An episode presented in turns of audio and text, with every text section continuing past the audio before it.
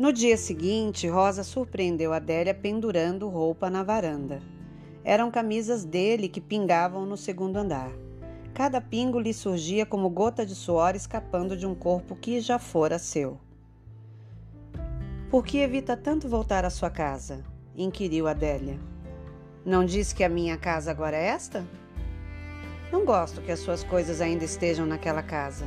Sabe-se lá o que pode essa mulher fazer com as suas roupas? Por amor de Deus, feitiçaria nesta hora não. Pois eu volto a perguntar, João: o que lhe faz ter medo de passar pela casa de Clarice?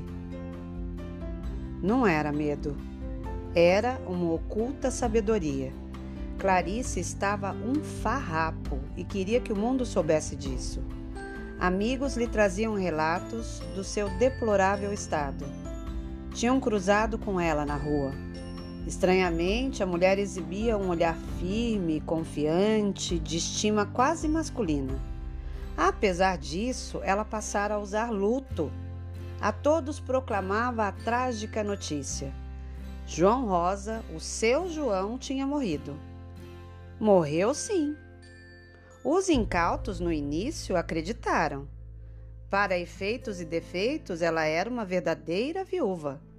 Os que nunca repararam nela antes, que a olhassem agora com deferência de uma criatura que o luto fazia estrear.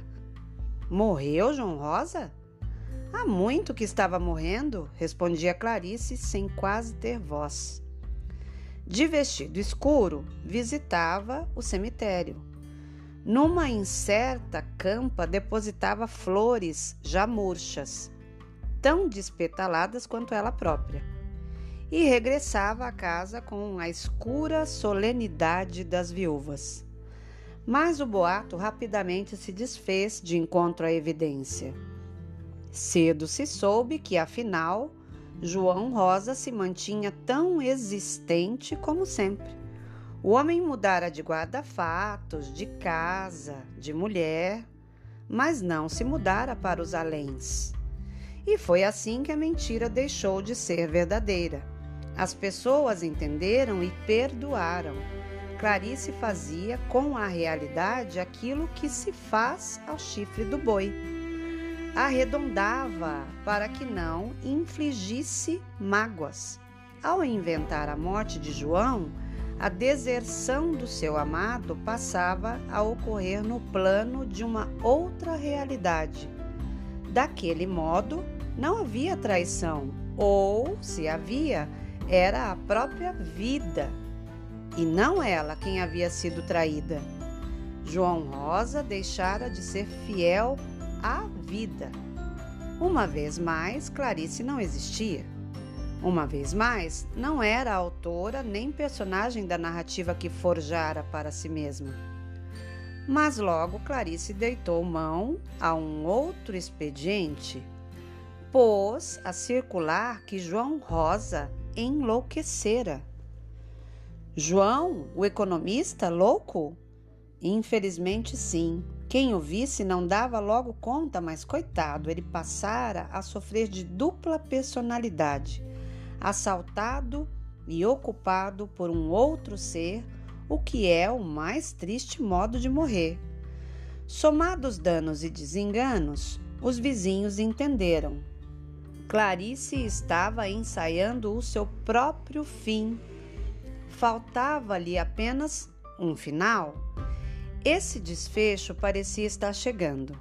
Ela queria morrer de ciúme já que não mais viveria de coração, morreria vítima dessa paixão às avessas que é o ciúme. Cantarolava como se rezasse: Ó oh, pedaço sem mim! Morrer de ciúmes é bonito de ser cantado em letra romântica. Mas havia algo que ela desconhecia.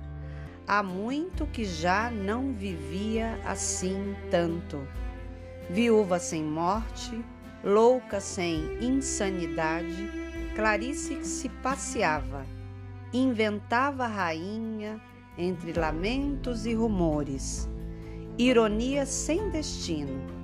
João Rosa, enquanto vigente marido, sempre a tornara inexistente. Agora, a ausência dele era nela a única coisa visível. Não me resta senão envelhecer, confessara Clarice a um vizinho. Envelhecer? É tão fácil ficar velho, respondera ela. Nem sequer é preciso tempo nem idade, basta não ter vontade de acordar.